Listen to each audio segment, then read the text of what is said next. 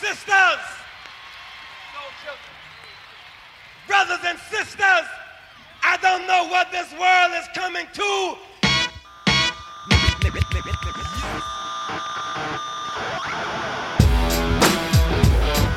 Welcome to episode 13 of Rockstar CMO FM. The M is for marketing and the F is for, well, you decide.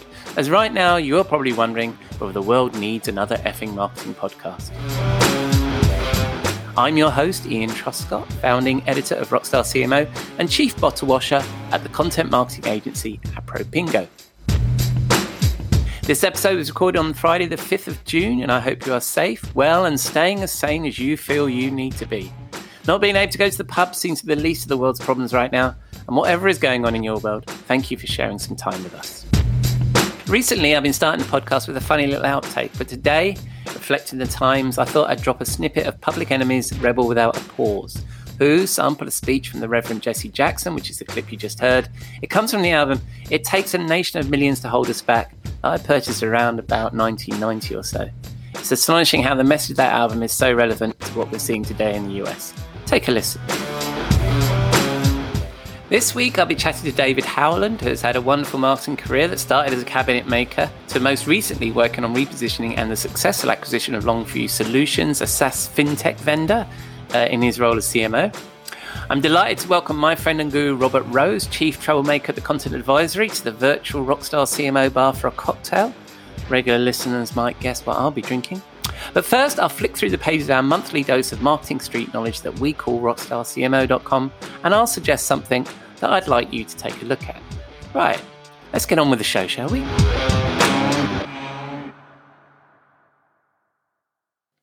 This week, we published a brand new issue of Rockstar CMO, the Club Classic Volume 1 issue, named after the Soul II Soul album that features the track Keep On Moving.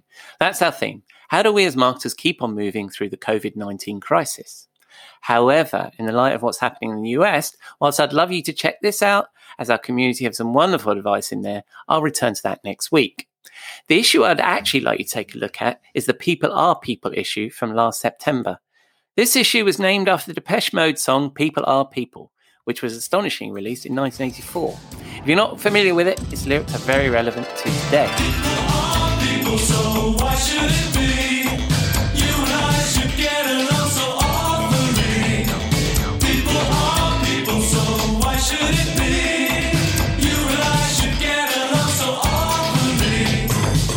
And as you might have guessed, the theme of that issue was diversity in marketing.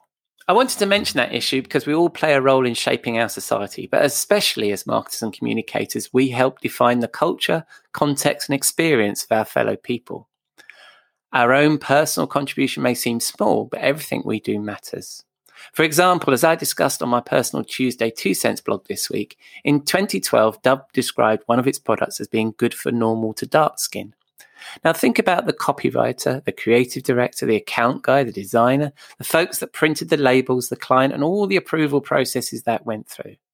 Marketers like you and me that failed to spot the inference that being dark was not normal. Back to the people are people issue. It features diverse voices and has a positive message of the economic and creative value of having diverse teams and a marketing strategy that addresses the whole community. It's not just the right thing to do to avoid the mistakes of companies like Dove, it just makes sense.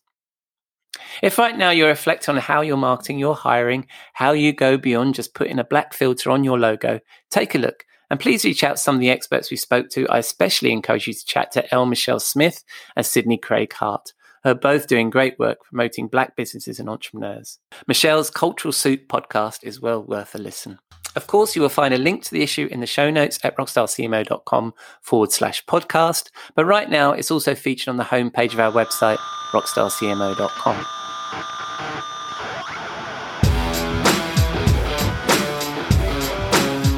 Right, onto the interview section. I'll be honest, I'm shamelessly using this podcast as an excuse to catch up with people I really like and I haven't spoken to for a while, or as an excuse to meet people I've only collaborated with virtually.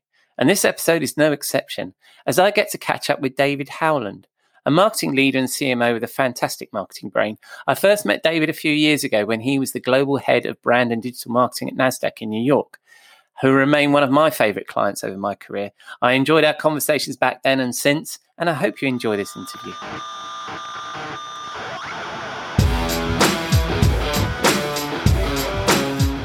Welcome, David, to Rockstar CMO FM. Um, tell us a bit about yourself and your journey to becoming a CMO. Excellent. Well, thank you, Ian. It's a pleasure to be here and to join you for this conversation. So, I am, um, I've had a long career in marketing and design in the creative arts, uh, just coming off of my last gig as CMO of Longview Solutions, a Toronto based company focused on providing a suite of solutions to the office of the CFO. I started my career uh, as a 22 year old cabinet maker in Seattle. So it certainly mm-hmm. has been a long and very diverse journey, but one that, in looking backwards, makes complete sense. It's mm-hmm. been all about opportunities, creating experiences, creating moments in time, and really engaging with prospects and people in a variety of different ways three dimensional, digital, and otherwise. Mm-hmm. I like the way you um, express that because I was going to pick up on the cabinet maker experience, which of course, um, you know, we've talked about before because we've known each other a few years. Um, and I like the way you, you express that. That's part, you, you were creating an experience even then. Absolutely. Yeah that whole notion of creating space and creating yeah. an, aesthetic experience within the three dimensional space. And it was a great way as a young individual to start to work this sense of craft into mm-hmm. what I do mm-hmm. and to learn from that experience. And it was everything from basic office furniture to high end kitchen work to individual pieces of furniture. And of course, I was just a sponge, a young individual surrounded by very well seasoned veterans, yeah. just learning as much as I could. Yeah, yeah. What, um, what actually, I don't think I know the answer to this question. What actually tripped the transition from working with your hands in that way into, you know, becoming a marketer?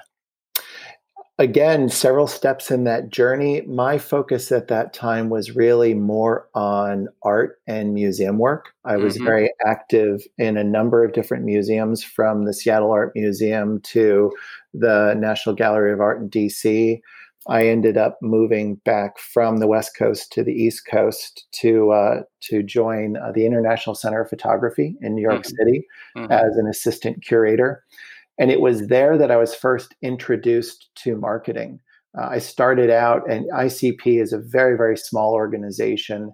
And while I was being hired to help from a curatorial role, there was the need for an art director. And mm-hmm. so they essentially said, Here you go. You've been hired to do X but here are the other hats you're going to wear. Very cool. And were you? And, and, of course, we met at NAS. Well, it's not. It's not, of course, to everybody who's listening, but we met. Uh, uh, we met at Nasdaq, of course, in New York. Um, is did it was that where you just landed and you stayed on the East Coast from that point? I did end up staying somewhat uh, east compared to, to Seattle, but I ended mm-hmm. up bouncing around a lot. I've actually lived in 11 different states wow. 13 times. Uh, so I did find my way uh, in Ohio for a period of time, again, cutting my teeth in different ways and yeah. and and doing a lot. It was around surrounded by um, a, a, real pursuit of, of design. If it weren't for desktop publishing, I don't know that I would be in this line of business. Wow, wow. We, well, it's funny the little things we have to thank during uh, during our careers. Um, so Right, uh, we're we're chatting at the moment. I think it, it's difficult to say whether we're in the middle of the pandemic or at the end, and it really depends on whereabouts you are in the world. Um, but what's your, you know, I can't, we can't really have a chat without mentioning it. And what's your advice right now from this experience of? I mean, you know, you we've we've both probably worked through a number of downturns as well. So, what's your advice to marketers right now? Yeah, my, my advice to marketers is to first and foremost remember that downturns come with the territory. Mm-hmm. Uh, we've seen these, we'll see more in the future. And there's a hubris that one can you know, fall into when things are going exceptionally well. Mm-hmm. Uh, and it's to remember that uh, you always have to think forward to where we'll be not today, but in 6, 12, 24 months, and how to prepare for that and to execute accordingly. We think it's, it's easy when times are going well to take credit for it and to hmm. You know have that energy and uh, enthusiasm but one has to be an evangelist and one has to i believe as a marketer view the art of the possible at all points in time whether good times or bad and and recognize that it's it's our job really to rally the troops across the company not just within our own teams, but across the company, and to recognize that we are, as marketers, all about seeing and executing in favor of potential. Yeah, that's a, such a great statement, and I agree. Um, we, we carry the uh, bullhorn, I think is the right American expression for, for the organization, right, internally and externally. Um, and I'm uh, so at the moment, organizations are kind of deciding whether they're going to invest in marketing or whether they can cut back in marketing. The traditional I guess, trope around this is that marketing is the first to be cut. What uh, is that? What you're seeing out in market, or what's your advice? Have you got an experience from previous downturns on that? Absolutely, and and what I'm seeing is just the opposite. I'm in. I'm, I'm doing a lot of networking, having been, you know, relatively recently relocated to the Boston area but yet working for a company based in Toronto means that I haven't spent a lot of time getting to know the professional network in Boston. So I'm mm-hmm. using this time now to really understand and to to try and be a, uh, a contributor locally, both mm-hmm. in terms of mentor, coach, peer, professional, and so forth. Uh, and what I'm hearing from the conversations that I'm having is is similar to my professional experience is that at times like this, marketing is more important than ever because it's about positioning. It's about being uh, being uh, essentially aware and present in the market. Mm-hmm. And more than ever, there's so much noise. And you know what my my focus is at times, good and bad, but especially right now, is to always be authentic and to always think and consider your customer, your prospect, and their needs first and foremost. Mm. We're being bombarded right now with how this brand or that company can help us during this time of challenge and and so on and so forth. And, and it really does, in many cases, ring as inauthentic or hollow. So I, I think it's very important to recognize that you know we open doors. We create yeah. presence in mind and being top of mind. And whereas i think that's a good example of of certainly there are companies that look at marketing as something that is a flexible budget something that is non-essential and that can mm-hmm. be cut. But in doing so what you're ultimately doing is undermining the future success and growth of a company. Yeah yeah for sure. I mean it's um last um, last week on the podcast, I was talking to Robert Rose. We were talking about planting trees. It's that kind of analogy, isn't it? That mm-hmm. whatever you do in marketing today, you're not going to see the benefit of it tomorrow. You're going to see it in three, six, or whatever months' time, or quarters, or how, whatever the project is. And unless you do that now, then you're going to feel the pinch when that comes along, right? Yeah.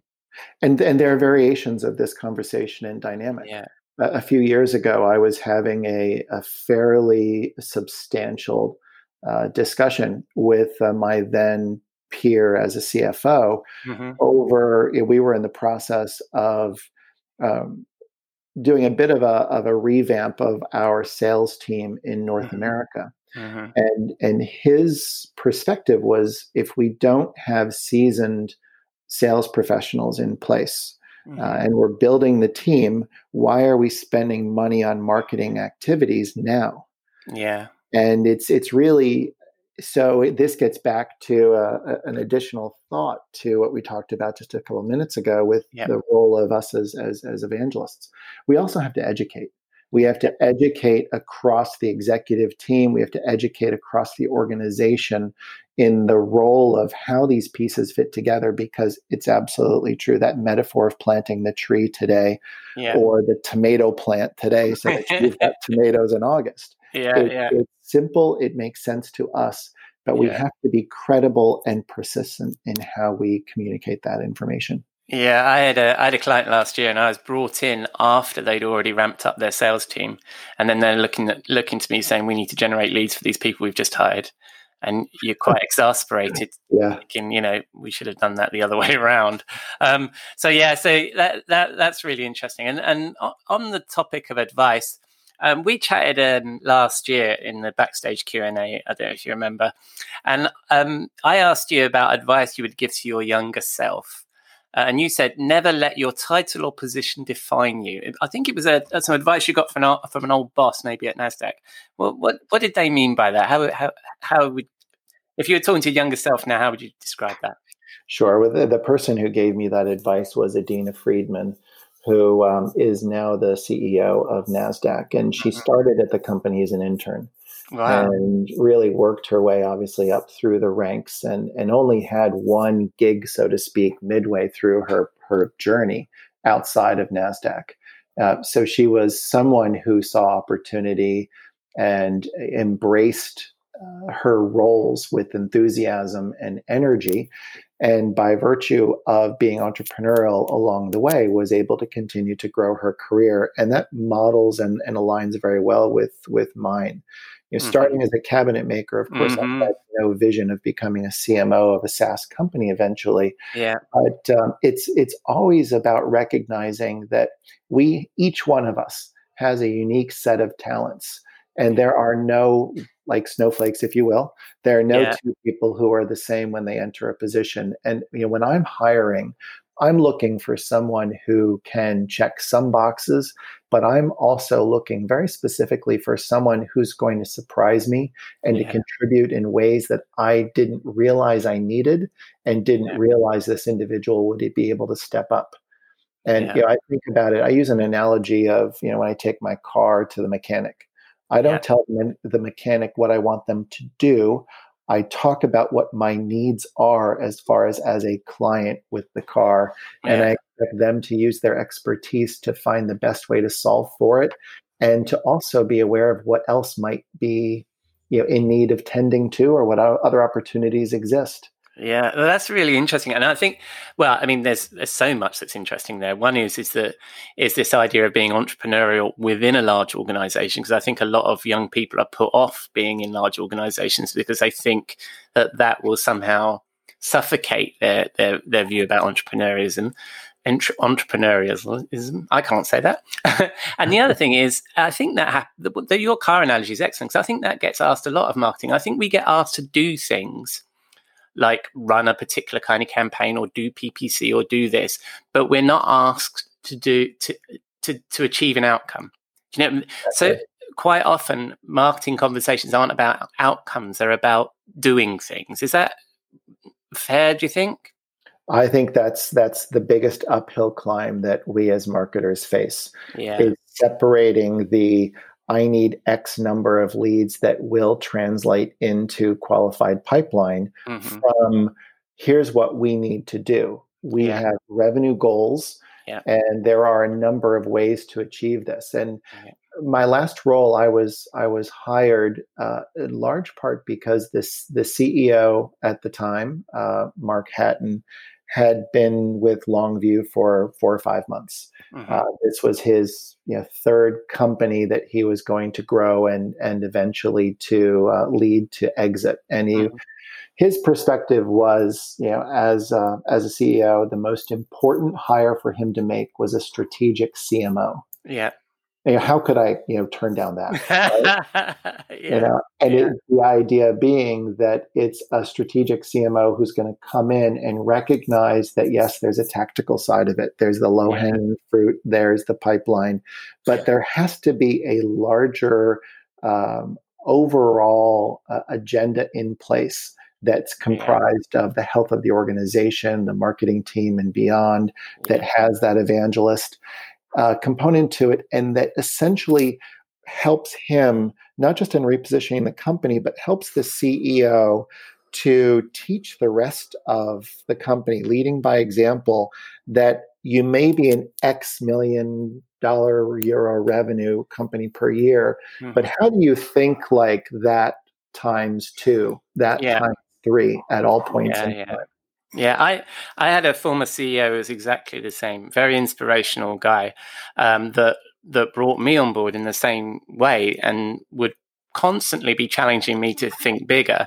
And he encouraged all of his senior team to think like an organization twice the size and, and what we would do to get there. Um, and I uh, that that's so good. And I think that also goes back to your point earlier about um, not letting your title or position define you. That's the same for organizations, isn't it? Not let their current size define who they are in the market necessarily. Exactly. Otherwise, how are you going to be able to identify whether they're niche opportunities or otherwise a way Yeah. of differentiating yourself from the com- competition? And to get back to NASDAQ for a moment, it truly was, yes, large organization, large company, highly entrepreneurial, quite aggressive internally in terms of culture while I was there. Yeah. But if, if you don't step up and and showcase your talents, Yeah. no one's going to necessarily give you the space and the time to do so. Yeah. It, it really it's incumbent, especially when you're younger in your career, it's incumbent upon us to really demonstrate expertise and and just a a, a thirst and a curiosity. Yeah, yeah, yeah. Well, I mean, I, I, I have no idea what the culture of Nasdaq is like now. It was how how many years ago, David, when we worked together. But um, I really enjoyed it working with you guys as a client. Well, you guys then as a client, if you see what I mean. Yeah. Um, and I, I, I met some really great people at Nasdaq. It was it was a really good time. Um, and and before we were chatting, I was saying how I still look back on that period of my career with, with great fondness. Um, now, this is interesting because I think this this conversation is now leading to um, two points really that are forming in my head. One is is the recognition that marketing is a growth role within the organization. Right? Is that too many marketers are forgetting that that we're we're just on the hamster wheel of getting things done. Um, how do you how do you position marketing when you go into a new role with the C suite around that? Is that's your approach, I presume? Yeah, absolutely. It's it's what I'm thinking is as as I you know enter into a new environment and present marketing's uh, mandate, so to speak, and and the higher purpose that we're trying to achieve. And it really is recognizing that we have to be yes, you know, driving the bus while we build it. It's Yeah. always something that is it's a reality of what we do there's the low hanging fruit that we're going to be executing on, but we have to have a vision for who the company will be someday. hmm And you know, as part of this, there has to be accountability and transparency in everything. And Yeah. I cannot emphasize enough the need to communicate and over communicate with key stakeholders. The more that we as marketers can showcase what our activities are, our Mhm. goals are, how everything ties together, that then demonstrates uh, not only expertise, but also that we have a plan Yeah, with confidence that comes from that. Yeah, There's so many organizations from a marketing perspective are focused on very tactical. It gets back to I Yeah. need leads yeah, rather than focused on, you know, what is the overall, you know, agenda in play here and the, the basket of activities and how does, you know, a content initiative that's going to help from a uh, SEO perspective intertwine with a social outreach with, you know, re- remarketing and retargeting with, you know, even some um, some event strategies and otherwise. And there's no what I like to talk about in in team meetings and executive team meetings is that there's there's no one thing that's going to do it. It's, Yeah. it's basket. We have to be hitting on so many different Yeah. platforms and channels. Yeah. And there's a reason we talk about omni-channel. And and when you start to bring all of that together, people get a sense of okay, there's a vision here. yeah, yeah, for sure. But get, to get back to the the transparency, you know, we live in a in a data driven age, Mhm. and you know, I like so many others, if not most, talk about being a data driven marketer. And I, I heard a quote. I don't remember off the top of my head where I read or heard this, but it was, you know, from some large U.S. company from the CMO saying we were so focused on our dashboards that we were forgetting to look out the window. That's a great quote. Yeah, I love it, and um, you know, I'll, I'll dig up the you know, Yeah, the proper attribution at some point. But but ultimately, we have to remember that data is is something that can be manipulated, and it, it's something that is is open to interpretation. yeah, I am a huge fan of of real time dashboards available throughout the organization to monthly reporting, if not more, with an executive summary that helps to provide context. hmm Um, but that's not just for the marketing side. Uh, I'm talking about end to end. So in my last two organizations, I've I've set up a you know from unknown prospect all the way through to closed won or lost Yeah. um, so that there is at every stage a, a full transparency and access for uh, stakeholders across the company to be able to see that and that way you get not just the marketing team but individuals within the marketing team your bdr or sdrs Yeah. your account executives all the way through so that there is a clear understanding it's not about uh, pointing fingers or a blame game to me it's always about recognizing where are the leaking buckets Mhm. where are we underperforming whether it's an individual a team a piece of content a tactic a Mhm. region no matter what we need to be able to shine a light on everything to be able to understand where there's opportunity for improvement there's a you know th- that there's this concept of taking what's good Mhm. and recognizing the good and building on it and when you do so you preserve it and you end up by virtue of that really crowding out some of the gaps but also naturally addressing the gaps identifying and addressing them and it's a concept called appreciative inquiry so i always like to start with okay what's working and Yeah. how can we make sure that it's not about a do no harm but how can we make sure that we continue to evolve and improve that which is Yeah. working while we address the gaps Yeah, no, that's a really. I like that Yeah. expression. That's really good. Um, and I, I sometimes think of it like, um, as a CMO, you're managing a, a portfolio of investments, and Mm. that some are going to perform better than others. Um, but but you need you need to be across the piece. You can't just have one. Yeah And, you know, and, exactly and, and then you need to fail fast, move out of that particular investment, move into another one. I think that's really interesting. The other thing about your point about um, metrics, absolutely, especially if they're metrics that the C-suite understands, and you're avoiding the sort of vanity metrics or the hard ones to really grasp. If if everything ladders up to growth and revenue, right? That's Yeah. that's what the C-suite are interested in. That's really Yeah. interesting.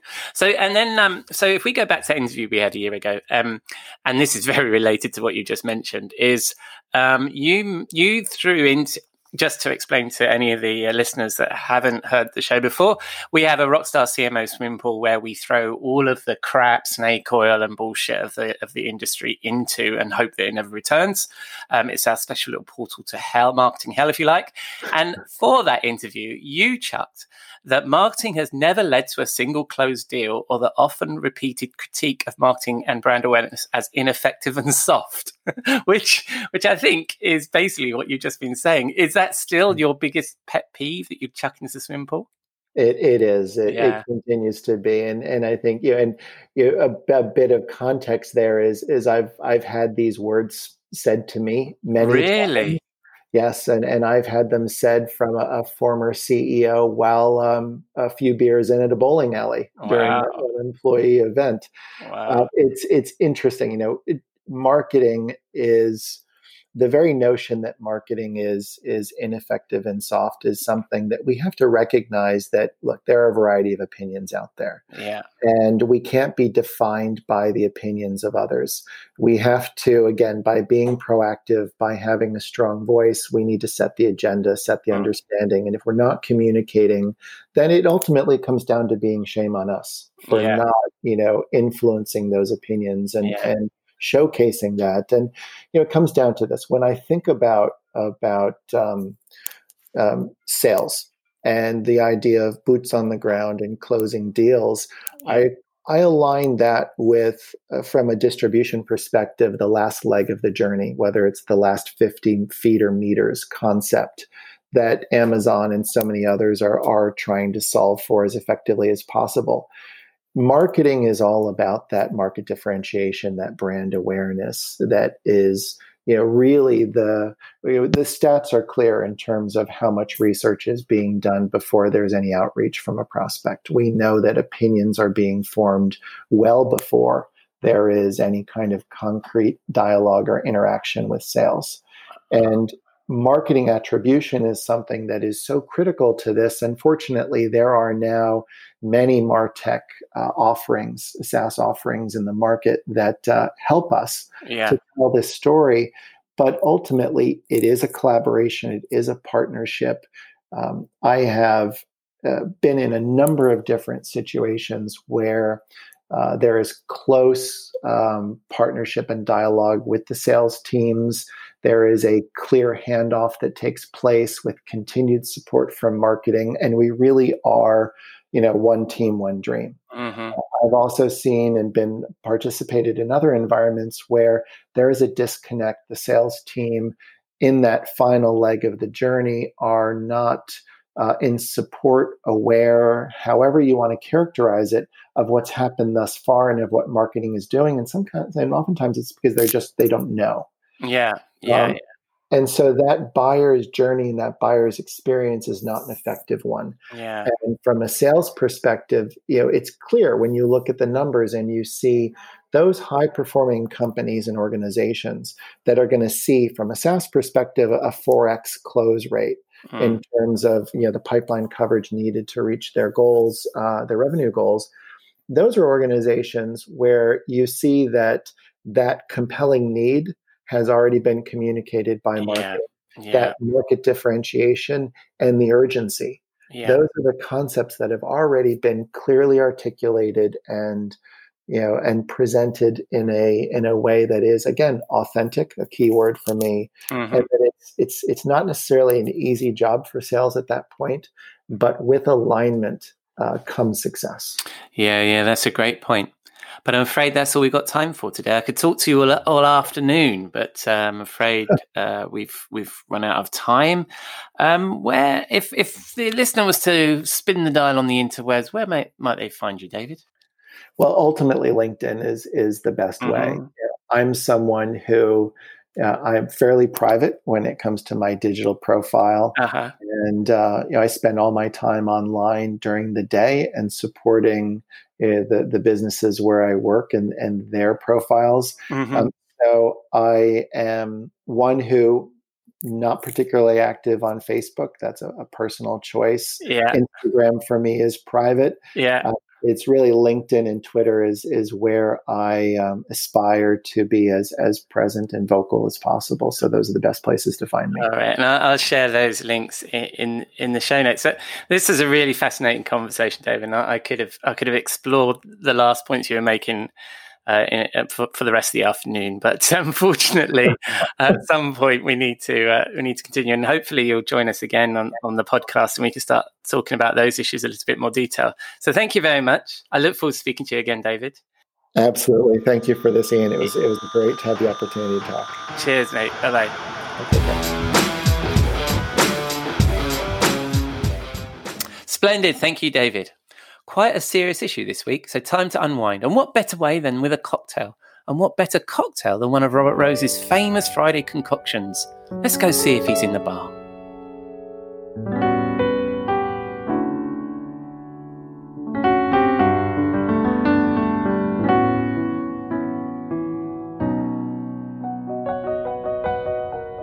Good evening, Robert. What are you drinking?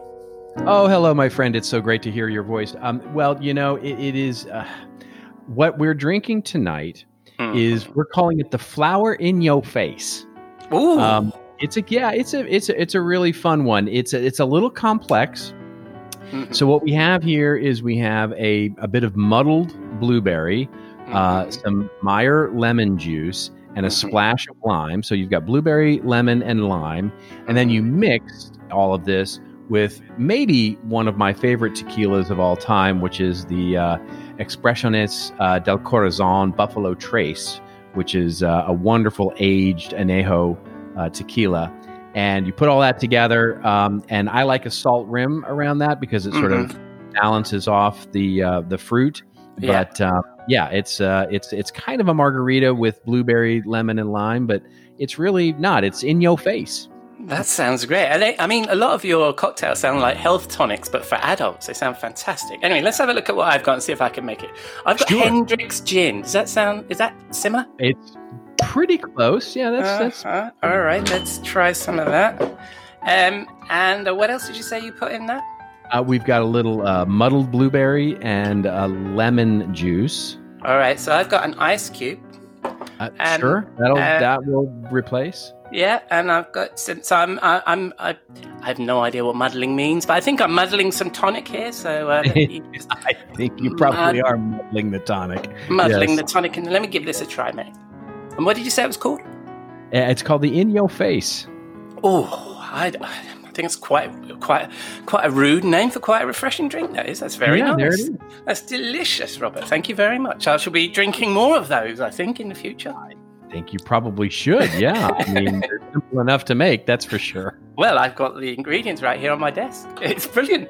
Um, Yeah. and when we uh, when when we go and uh, have a few of these, uh, when the world has aeroplanes again, where where would we go and drink this one? Well, you know, I think one of the the places that we'd have to go, um, especially with a drink like this, because it's really a summertime drink, um, Mhm. is you know there is a place uh, just off the coast of South Carolina, um, and there are beaches there. Um, the, none of the you know there's some very popular tourist beaches there, but there are some really un you know some more uh, sort of lesser known islands uh, and places in South Carolina, just off the coast there, that are just fantastic. They're Yeah. just a fantastic place to hang out. The water's warm, the beaches are white.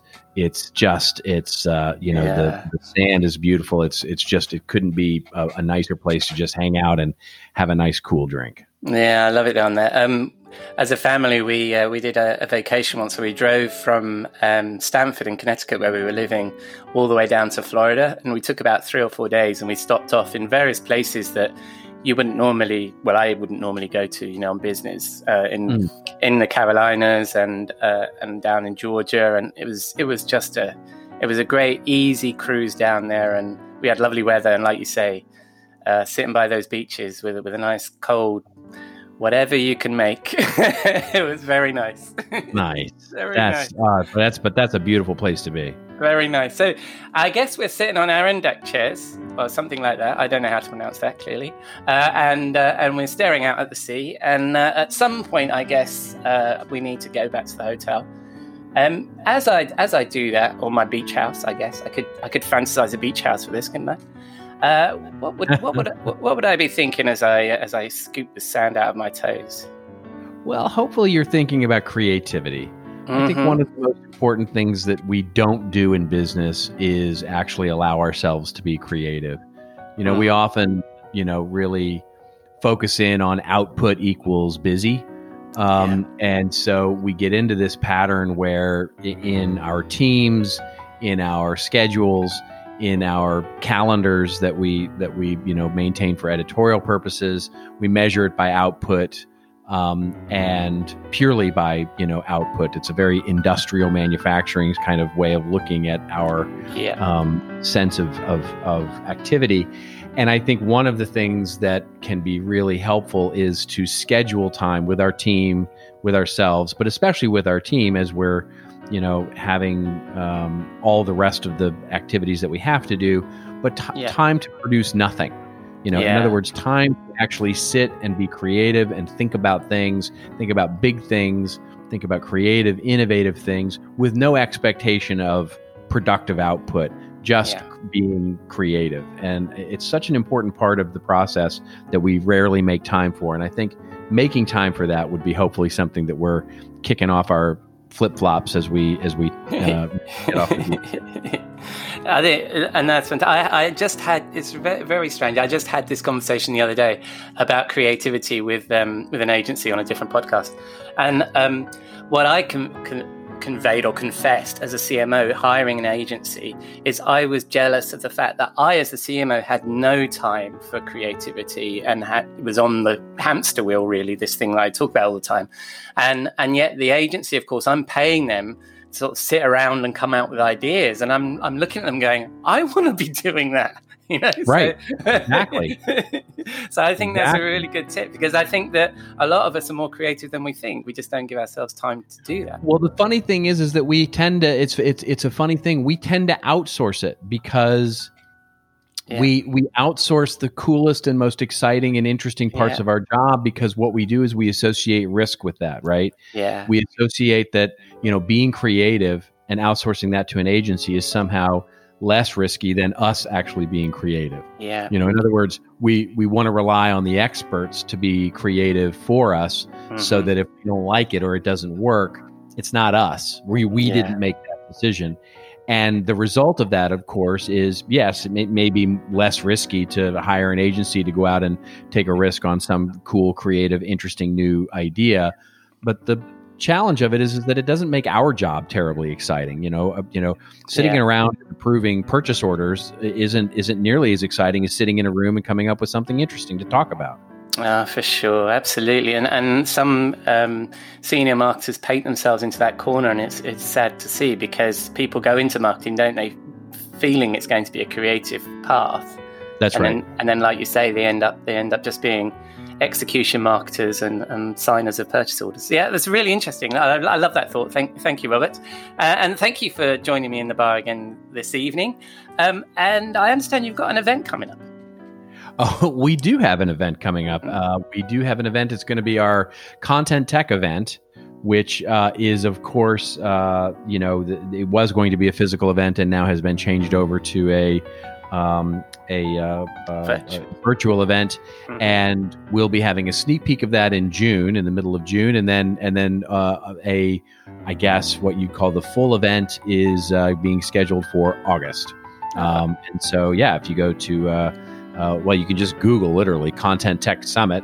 Um, Mhm. It's in also at contenttechsummit.com, but you know, Google Content Tech Summit, and you'll find the website and all sorts of ways to get registered, and all our speakers that we've got, and it's going to be a good show. It sounds it sounds really interesting, very relevant to probably what a lot of our listeners are worried about at the moment. So thank you very much, Robert, and um, hopefully see you next week. Of course.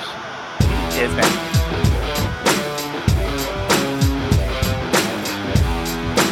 Thank you, Robert. And that wraps up this episode. Thank you for dropping your virtual quarter into your podcasting jukebox and choosing us.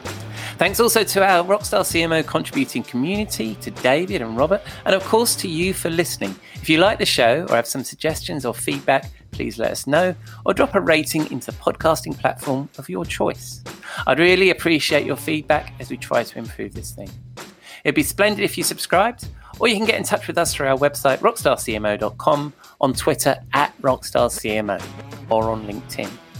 The show notes for this episode with all the links are at rockstarcmo.com forward slash podcast. And if you're interested in the People Are People issue, it's featured on our homepage. I've been your host, Ian Truscott, founding editor at rockstarcmo.com and chief bottle washer at Apropingo. Next week, I'm chatting to Wendy Bryant Bezick, CMO of Service Credit Union. Until then, stay well, stay safe, stay sane, and I look forward to you joining us again on Rockstar CMO FM.